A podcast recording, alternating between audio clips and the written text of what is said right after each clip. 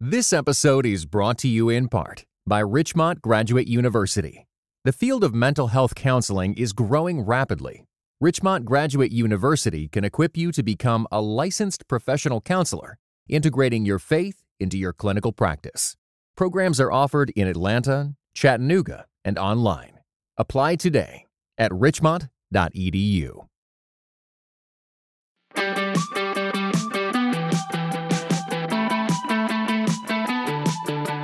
Welcome to the Craft and Character Podcast, everyone. My name is Steve Carter, and in association with my good friends at CDF Capital, Food for the Hungry, who's just doing amazing work around the world. They're partnering with churches, helping people. You can learn more at fh.org. The Ascent Leader is another incredible partner. Um, that's actually who I run the craft and character communication cohorts through. It's led by Sean Morgan, uh, aka Viper. I love that guy. Um, but he he oversees it, and he is all about getting key leaders, leaders who have just gone through succession um, and are just have taken the baton, or leaders who are wanting to get better at the craft and character of communication uh, in living rooms with other mentors and key coaches to help shape them and guide them. You can learn more at the ascentleader.org. And then lastly, we've got a new partner, and I'm so excited about this. You're going to hear more about it. Um, and it's with Preaching Today. And I'm excited because the Craft and Character podcast is going to be like their flagship uh, podcast for PT. It's also going to be a part of the CT Christianity Today network. And so, so many exciting things. Um, but today, I wanted to do something different. I, I've been thinking about this for a while because uh, you all you all email me, which I love. You all email me questions saying, "Hey, I'd love for you to you know interview this person," and and some of them I I try, um, and I'm going to continue to try. But a lot of times you just email me questions around the craft of communication, and sometimes I can use those questions with people that I'm conversing with. But there has been a question that has just kind of come up again and again and again. And it's about how to dig deeper in the text, how to actually mine the text for an idea, a thought, some nugget, some transferable concept that can apply and be wildly accessible to your congregation. Now, remember, when you're preaching, it's about having a conversation with the congregation. Uh, everybody communicates, but few connect, as John Maxwell says.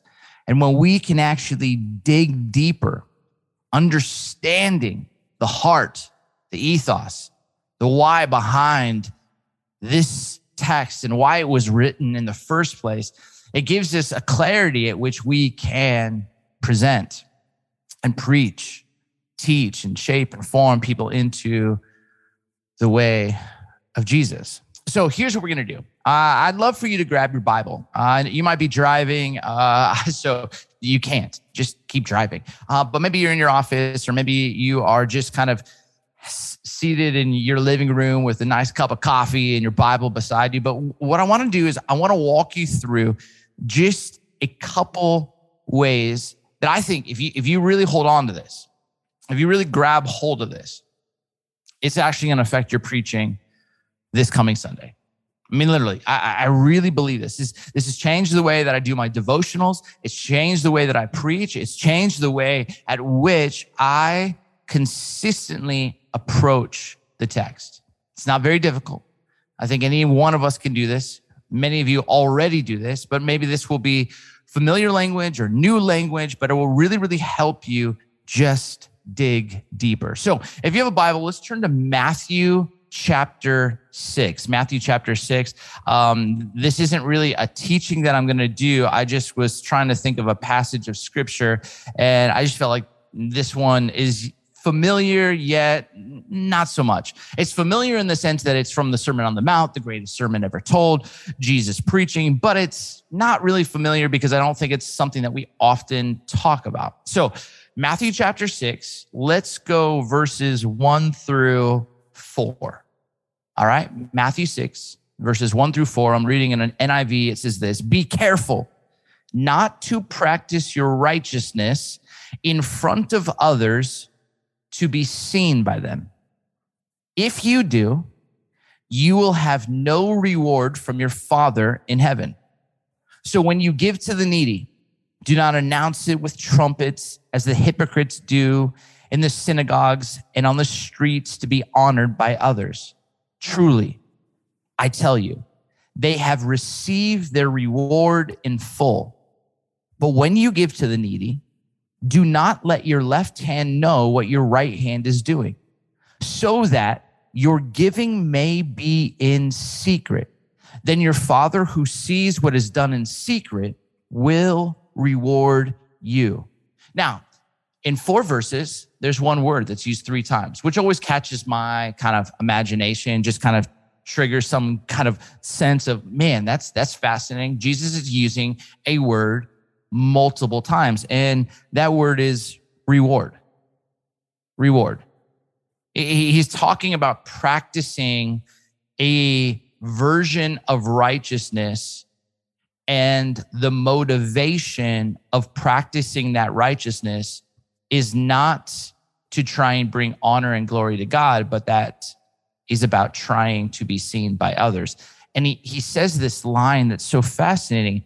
If you do, if you practice your righteousness in front of others to be seen by them, you will have no reward from your Father in heaven.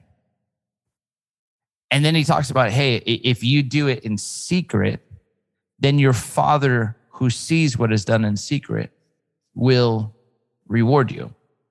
Now, now I just want to play off this idea of reward, right? Because I think oftentimes we can do things where we're trying to curry um, the favor, the applause, uh, we're trying to do stuff to be seen as relevant or we're reaching for people to kind of see us in a certain way. And, and this, this happens. This happens in the ways that preachers tell stories. This happens in the ways in which we center ourselves often as the hero of the story.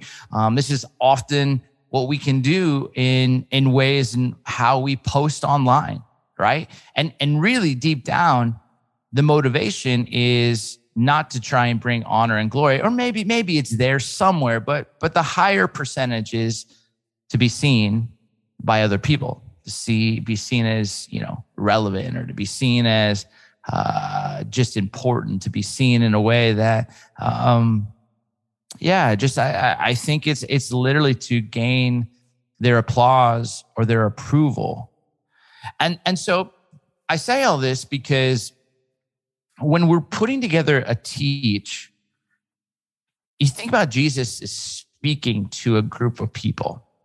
And, and he, he's speaking the Sermon on the Mount, and there's, there's thousands of people who've come out to hear from this rabbi. And, and when, when Jesus is speaking, I think he understands that all of humanity since Genesis 3 has struggled with an ache. And the truth is that every person who is in your youth ministry, who's in your college ministry, who's stepped into your church plan, or who's been a part of your church for 20 some years, they have an ache. And, and this ache is the reason why they've come out to listen to this rabbi on the Sermon on the Mount. This is why they fought through traffic and, you know, or got online to watch this message or to literally like put their kids through, you know, uh, the the kids programming and get them all ready and get into service at 9 a.m. or 10 a.m. or 11 a.m. because they have an ache. And oftentimes, when we are trying to teach, I think sometimes we're unaware of the ache. Some people call this the felt need. But you have to be able to kind of discern what is the ache that this text is speaking to. Now, when you're teaching and writing messages, it's not just necessarily ache, but you also have to understand that your congregation, your students, your leaders, the people in your church and the pews or the chairs or the, the auditorium seats, they don't just have an ache, they have a desire.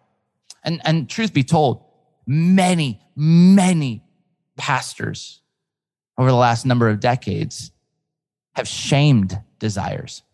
So we have a whole bunch of people who are sitting in our churches who don't know what to do with their desires. And so sometimes they they they almost self-sabotage because they're they're they're afraid that these desires might actually be bad when in turn, God created these desires, put these good desires in them. And a great teach, a great teach is this guide to help people understand what to do with those good desires. So, whenever you're writing a message, you got to think about this. What's the ache of the text? Whether that Jesus or Paul or this Old Testament writer is, is speaking about. But then, what, what is the desire? It's wanting to call people in and call people up and call people out. This is what teachers have to think about. But it's not just about the ache and it's not just about the desire.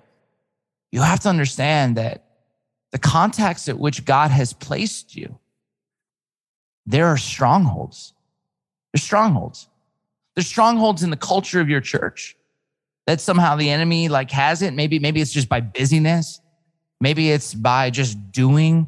Maybe it's by just receiving and consumerism. But even outside your church context, there are strongholds.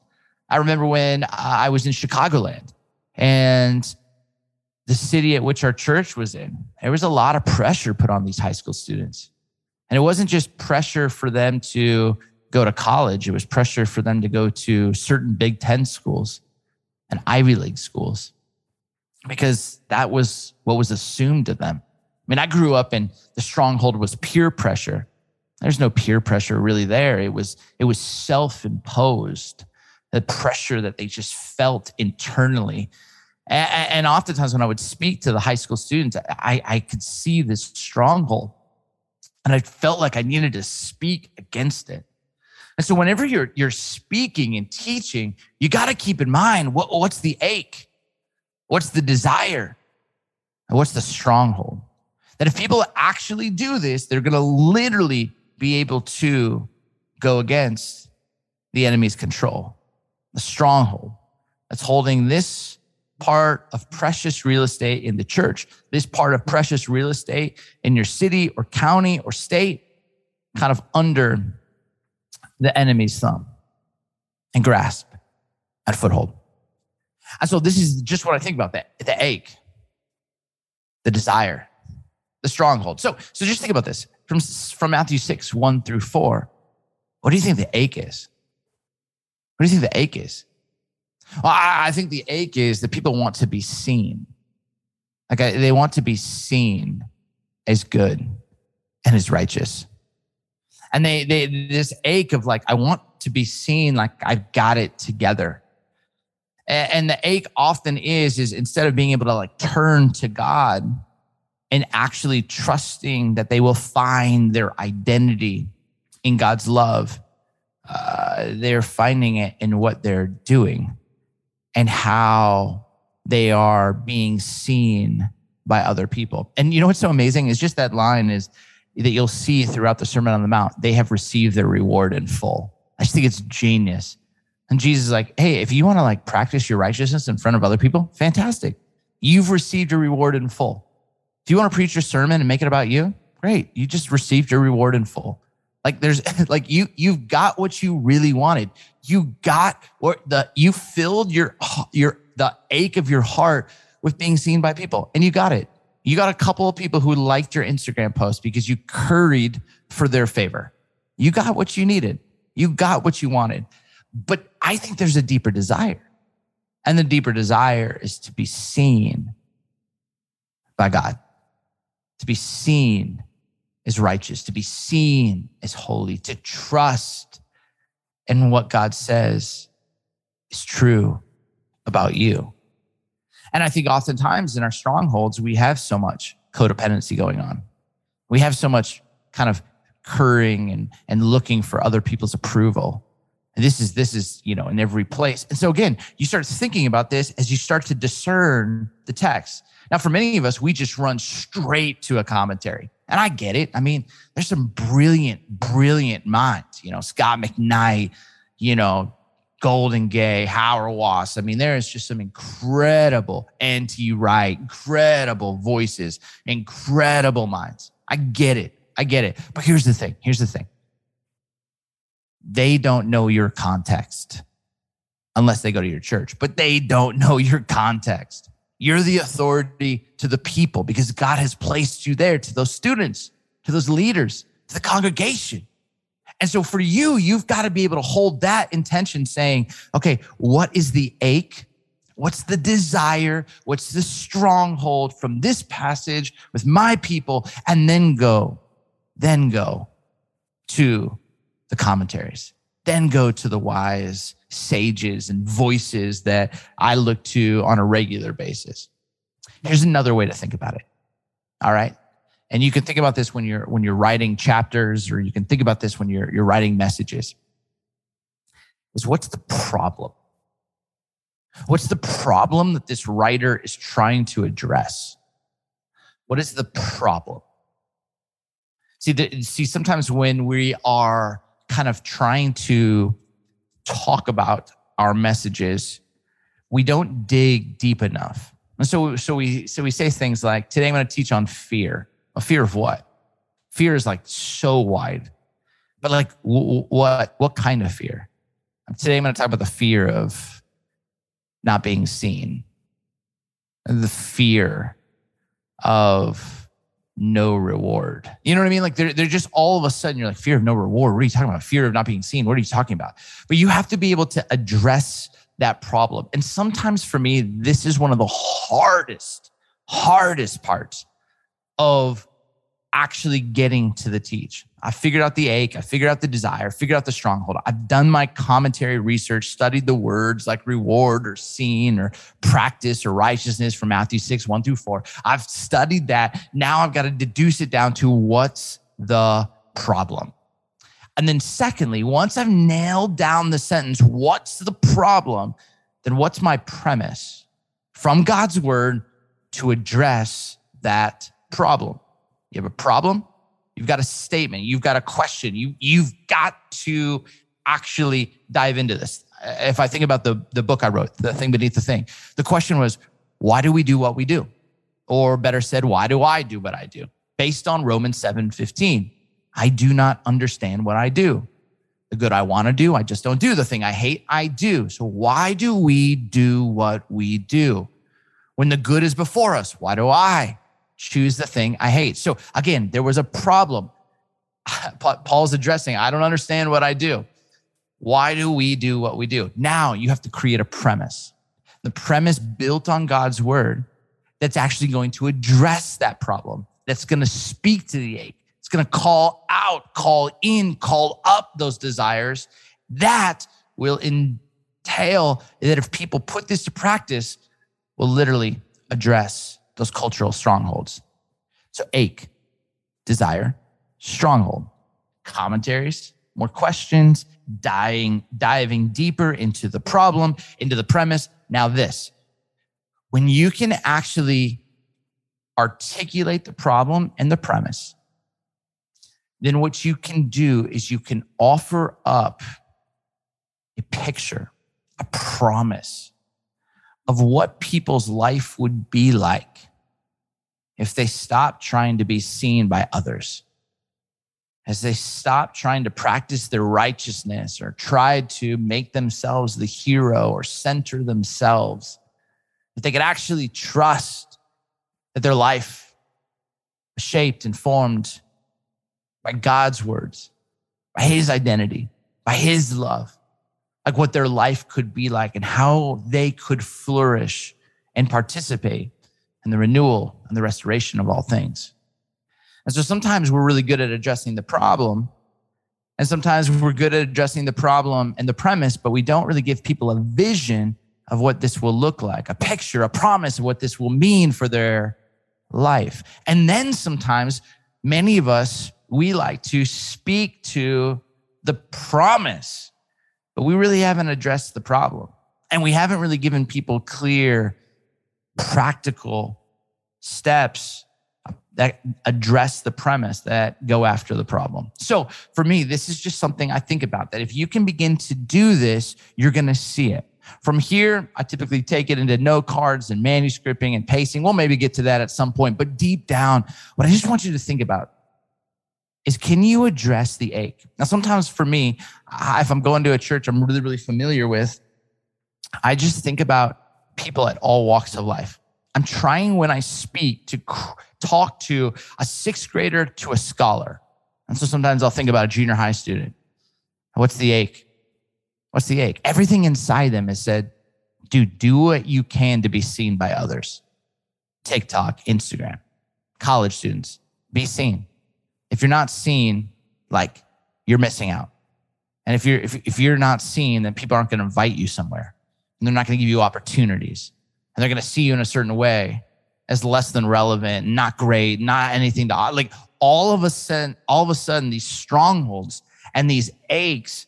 And then you get people who are trying to be seen, and it's like this drug, and it has to keep going. And all of a sudden, these these overwhelming senses of anxiety and the studies that people are doing is they're they're they're researching researching the impact of people who are just trying to find their life seeking and searching the approval of others. So again you, you you've got this desires you've got these aches you've got these strongholds. As you dive into it and begin to talk about practice or righteousness or being seen or reward and then all of a sudden, as you start to think about the problem, what's the problem for your context? And maybe there's a premise there that God actually sh- showcases something, whether around identity, whether around belonging, whether around knowing yourself, whether around your true self, whether around focus, that actually then, if they did this, what their life could look like. And it's in that that all of a sudden you've just been able to take this really wide concept and bring it to a place that feels wildly accessible. This is the beauty of the spoken word. I mean, we're straight from the jump, Genesis 1. You got darkness hovering over the chaos, and the Lord speaks, Let there be light. And every time that you dive into God's word, every time you lean in, I'm praying. I'm praying that you would experience in the messy, dark, chaotic, uncertain times that we live in, that God would inspire you and that there would be light. That your words, through the power of the Holy Spirit, through the truth that was showcased to us through the scriptures and the life of Christ and the love of the Father, that there would be a light that would bring order to the chaos, that somehow you would call in, call up, call out those good desires, that speak to the heartache that people are feeling, that go after the cultural strongholds and present a picture and a promise of what a life in Christ can truly look like. Friends, I love these kinds of conversations. I love getting the chance to interview people. We've got some amazing interviews coming up. Um, but every once in a while, I just want to take a moment and just try to address your questions. Maybe there's more questions you have you can always email me, steve at steveryancarter.com. I love, love interacting with you. And um, be on the lookout because we got some exciting things happening. Um, I'm really excited about this next cohort with Dave Stone. We got some amazing mentors, uh, about eight or nine people who just get in the living room. They go on this journey for a year. Dave watches your talks, he picks them apart. You spend time with amazing mentors, people like Chris Brown at North Coast, who's just an amazing storyteller. Uh, some amazing voices like Rich Villodas. I mean, other other incredible communicators, Danielle Strickland. I mean, just just some amazing friends that I want to introduce you. That you get to spend time in their living room, and they really just unpack, open up their life, their heart, their prep, their process to help you just learn a couple more ways at which you can speak the voice that God has given to you with an authority, with a conviction, uh, with a power that doesn't center you, but centers Christ. It doesn't point people to you, it points people to the kingdom and a life flourishing in the way of the Father, the Son, and the Holy Spirit. Well, friends, if you enjoyed this episode, feel free to share it. You can uh, rate, I guess, leave a review. That that people say is really, really helpful.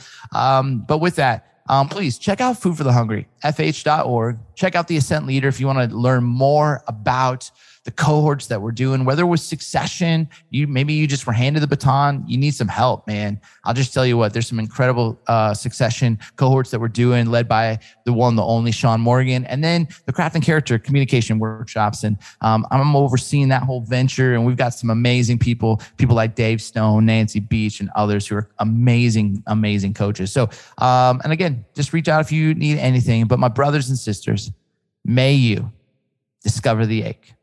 May you have insight into the good desires.